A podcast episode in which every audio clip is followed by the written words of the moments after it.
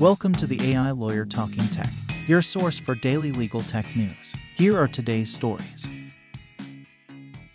Vinson and Elkins, the future is here. Early lessons from using generative AI. Yahoo Finance reports that Vinson and Elkins is evaluating the responsible incorporation of generative AI into the law firm environment. This article explores the ethical considerations of using generative AI in the legal practice, such as confidentiality, attorney client privilege, and the lawyer's duty to provide competent advice. It also highlights the need for lawyers to keep abreast of changes in the law and the risks associated with relevant technology. Generative AI has the potential to save considerable attorney time, but its use must be carefully reviewed and evaluated to ensure accuracy and compliance with legal and ethical duties.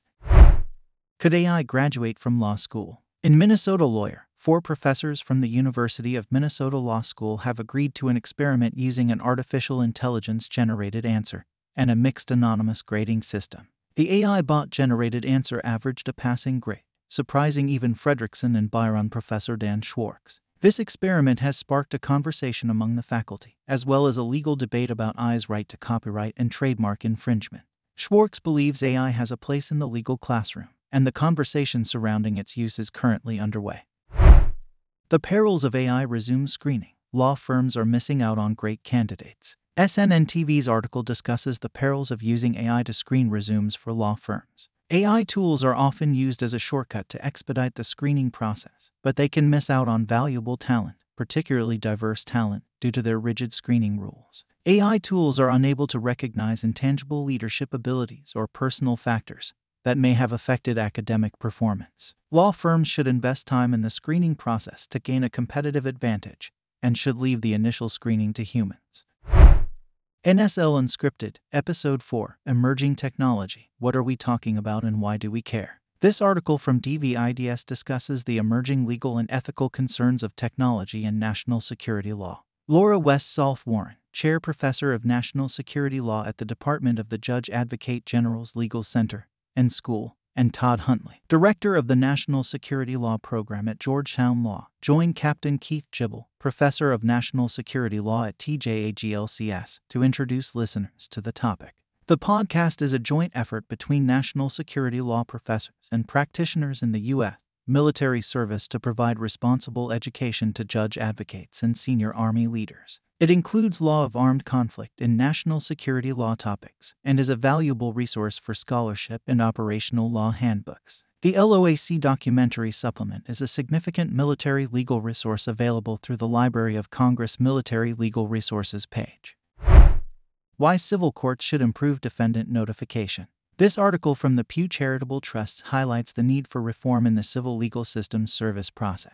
In the U.S., thousands of people are sued each year without ever being notified of the documents received, making it difficult to understand and respond to the lawsuit. Jan Harrington Dahlstrom provides an overview of how the service process is often portrayed in movies and television, but in reality, it is a much better experience for the individual being served notice of a lawsuit. Unfortunately, when the service process fails due to misconduct, error, or mundane circumstances, the consequences can be long lasting. Generative AI is coming for the lawyers. Allen and Overy, a London based law firm, has partnered with AI platform Harvey to use generative AI tools to disrupt the legal industry. After a successful trial involving 35 O workers across 43 offices, the firm is now using the AI platform to answer around 40,000 queries a month. According to the firm, 80% of their lawyers are using the AI platform every day. The rise of AI has the potential to revolutionize the legal industry, and Allen and Overy is at the forefront of this shift. David Wakeling, head of the firm's Market Innovation Group, believes this is the beginning of a paradigm shift in the legal industry. A note to CFOs from the legal industry. This article from Epiq Systems explores the debate around the world economy headed for recession and how CFOs are turning to layoffs to reduce costs. An exception to this is the law department, where headcount reduction can result in cost increases. The article estimates that the average fully loaded cost of a senior in house lawyer is $329,000, and that the work of a lawyer laid off may not be saved due to the economic slowdown. However, the legal work is not perfectly correlated with business activity, so it is possible that much of the lawyer's work will remain. The article concludes that the cost of reassigning the work within the department or to a law firm may be more expensive than the cost of the senior in house lawyer. ChatGPT 101 for Lawyers The Upsides and Downsides. This article from Lex Blog discusses ChatGPT, a cutting edge artificial intelligence technology tool that is making waves in the legal industry. ChatGPT is a language model that can generate human like responses to natural language queries and can even generate documents such as demand letters and NDAs. It is available as a standalone chatbot, with a free version available for testing and a paid version for $20 divided by month. ChatGPT is already being incorporated into legal technology products, and its potential is being discussed widely. The need for more experiential education in law school. The Florida Bar News article discusses the need for law schools to better prepare lawyers for the real world of practicing law. It highlights the importance of mentoring programs, internships, and other experiential learning opportunities for law students. The article also suggests that law schools should replace one semester of the third year of law school with an internship or clerkship to provide students with real world experience. The article emphasizes the importance of these experiences for the development of greater professionalism, legal ability, and personal and professional growth. Julie MacDonnell's commitment to equality and access drives legal tech innovator Haloo. Lex Blog reports on a women led artificial intelligence company that is aiming to even the playing field in the trademark space. The company, Trademark Vision, uses AI to help lawyers and businesses identify and protect their trademarks. The AI technology is designed to be more accurate and efficient than traditional methods, allowing lawyers to quickly identify potential conflicts and protect their clients' trademarks. The company is also working to make the trademark process more accessible to small businesses and entrepreneurs. Wolters Kluwer Reorg brings its two major legal businesses under same roof. Today, Wolters Kluwer, a Dutch company and major global publishing and technology company, announced a reorganization of its legal product groups. As part of its full year report to investors, Wolters Kluwer said it is transferring its enterprise legal management solution to its legal and regulatory division, creating a new corporate performance and ESG division, and moving its risk management software Enablon to the new CP and ESG division. This reorganization is designed to bring its legal tech assets closer together and create opportunities for cross selling and product innovation. U.S. Department of the Treasury confronts the risks to the financial sector associated with cloud computing.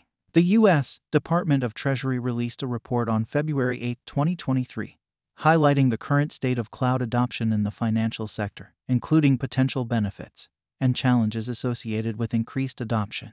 The report acknowledges cloud adoption as an important component of a financial institution's overall technology and business strategy, but also warns of the potential harm to the public if a technical breakdown or cyber attack were to occur due to the reliance on large cloud service providers. The report does not impose new requirements or standards on regulated financial institutions, nor does it endorse or discourage the use of a specific cloud service provider.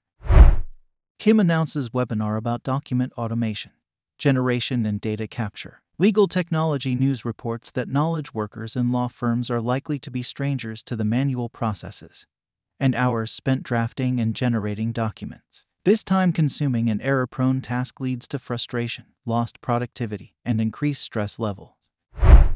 ChatGPT interviewed ChatGPT on the role of ChatGPT in the legal profession. The Debevoise Data blog hosted a webcast on Tuesday, February 21st, featuring Avi Gesser, Sam Alleman, and Melissa Muse from the Data Strategy and Security Group.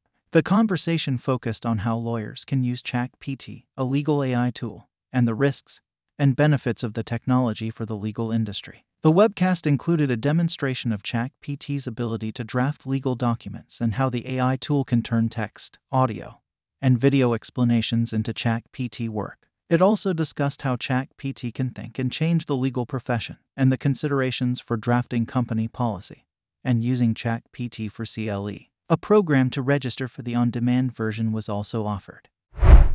Covington and Burling calls sex subpoena for client names an assault. Reuters reported on February 14 that law firm Covington and Burling fired back a lawsuit against the U.S. Security Exchange Commission, arguing that the agency overstepped its authority by asking the firm to identify a client affected by a 2020 cyber attack. Covington argued that the sex subpoena, which sought to name nearly 300 publicly traded companies whose information was accessed in the data breach, threatened to expose confidential client information, and that the firm was required to safeguard the attorney client privilege. Covington accused the SEC of engaging in a fishing expedition and attempting to force the firm to turn over information that could lead to scrutiny of its client without evidence of misconduct. The firm cited legal and ethical rules that mandate a law firm keep the confidence of its client and protect potentially embarrassing information. Covington argued that the SEC's demand could chill cooperation between law firms and the government in the wake of future cyber attacks, causing a cascading series of dilemmas for firms caught in the middle.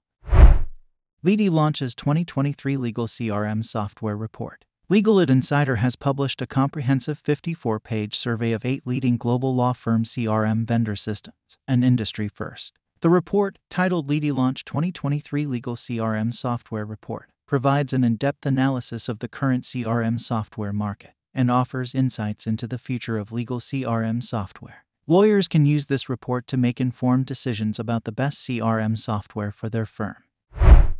What do you know about MetaCourts DAO? This article from Legal Tech on Medium discusses the need for a governing system in every industry and social entity, formed in a centralized manner. It explains that a centralized system is necessary to ensure that all stakeholders are held accountable and that the system is transparent and efficient.